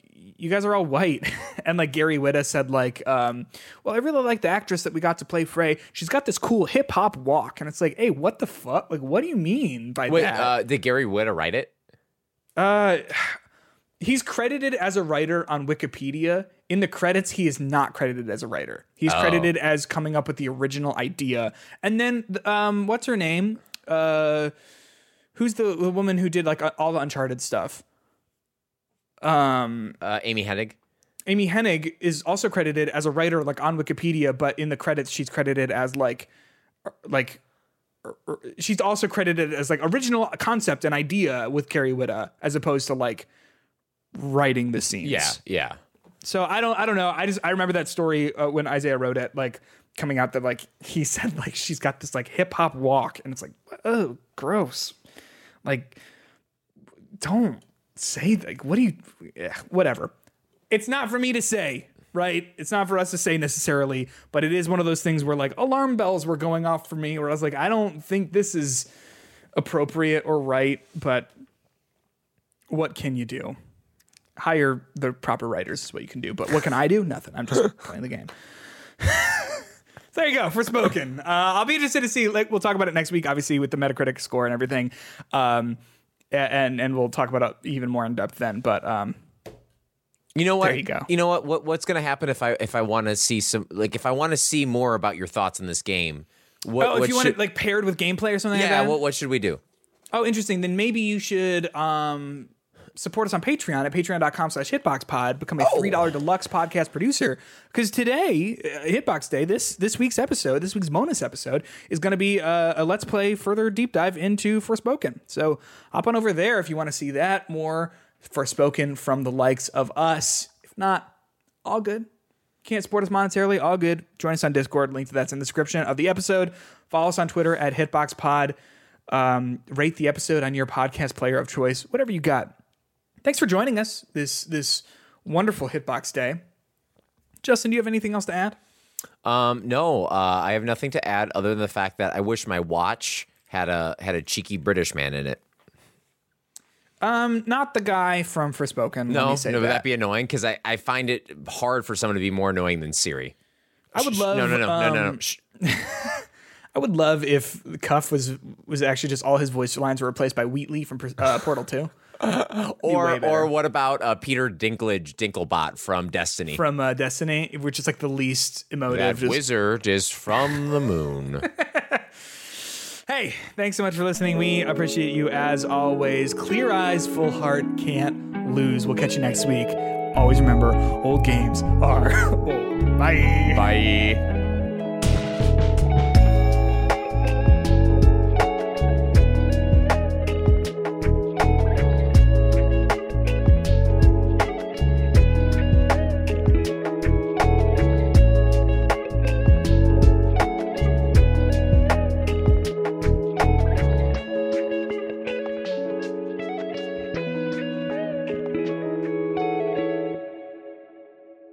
I'll stop recording.